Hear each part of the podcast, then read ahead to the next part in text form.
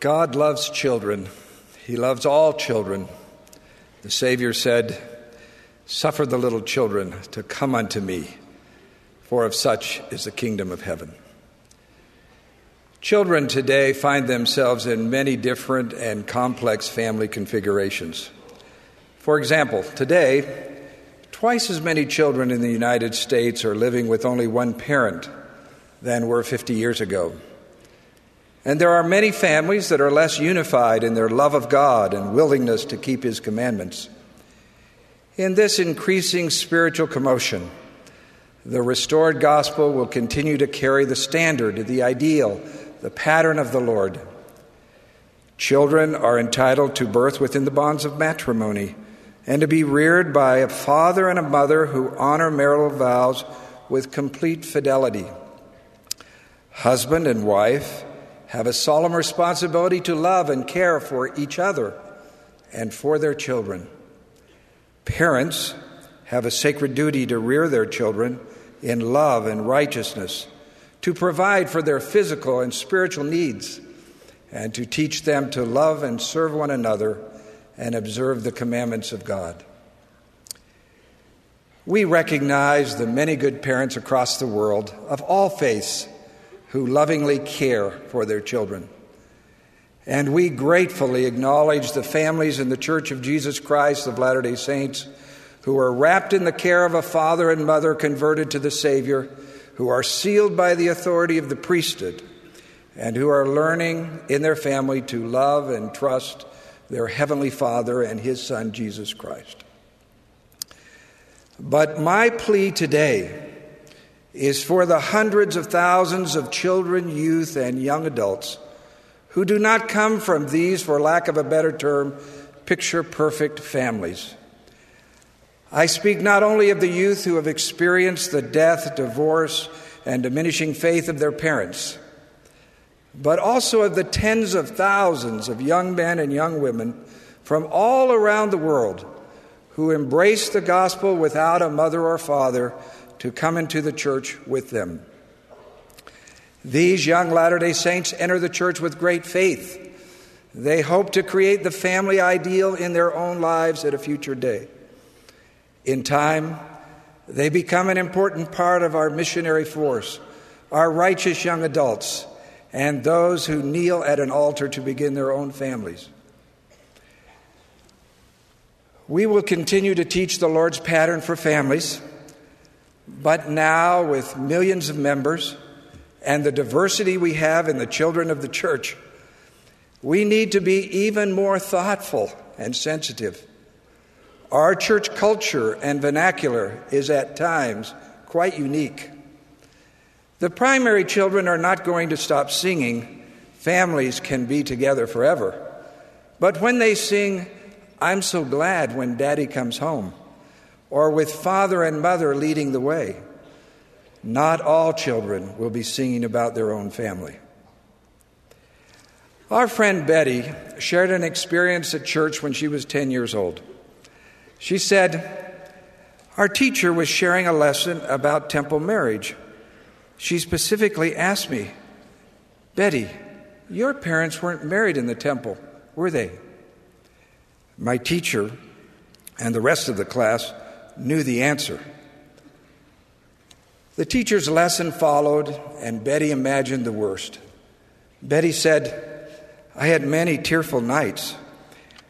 When I had heart problems two years later and thought I was going to die, I panicked, thinking I would be alone forever.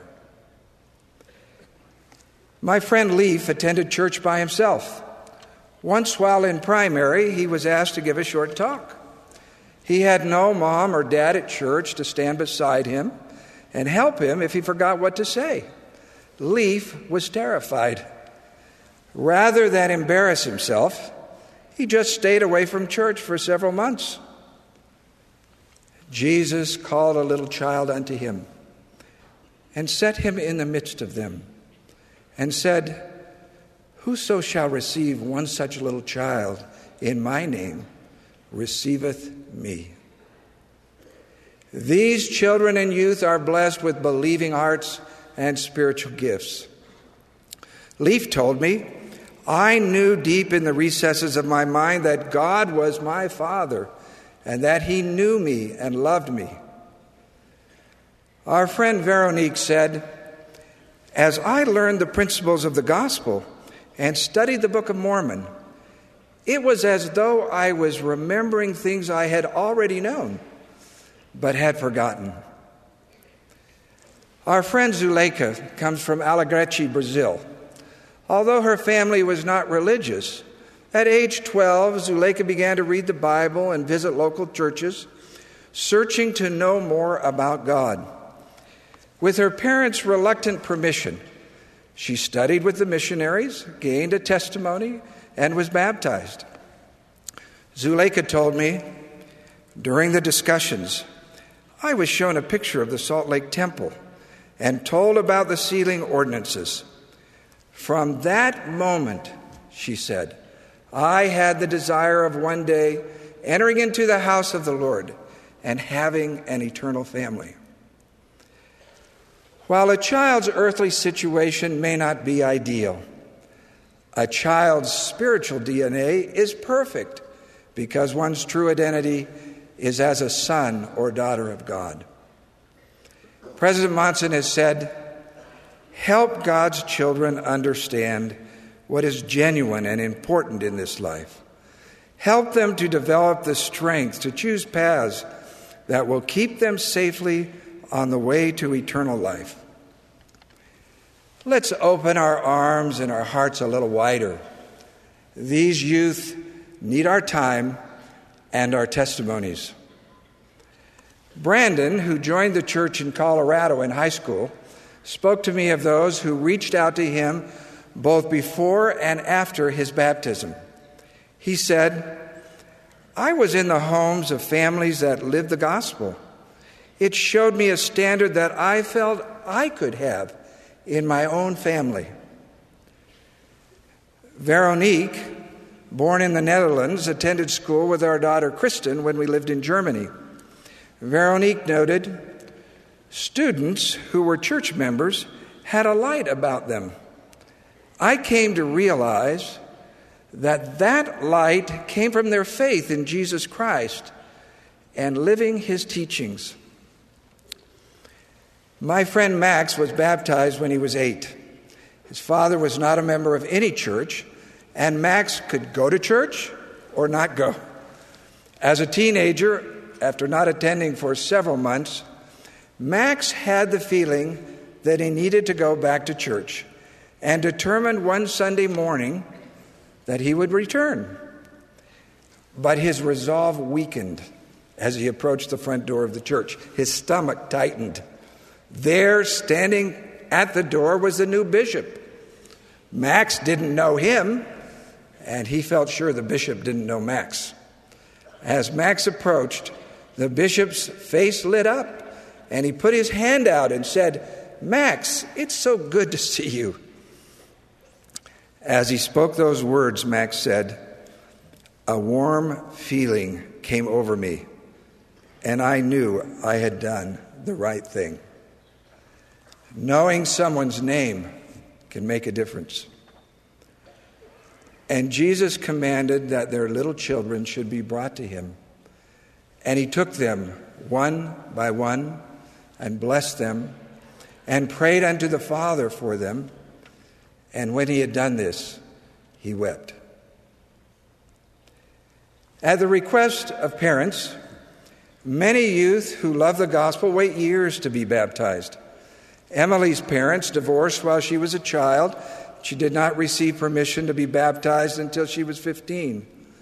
Our friend Emily speaks glowingly of a young woman's leader who always reached out and helped strengthen her testimony. Colton and Preston are teenagers who live in Utah. Their parents are divorced and they have not yet received permission to be baptized. Even though they can't pass the sacrament, they bring the bread each week and even though they can't enter the temple to do baptisms with the youth when their ward goes to the temple, the two brothers find family names next door at the Family History Center. The greatest influence on helping our youth feel included is other righteous youth.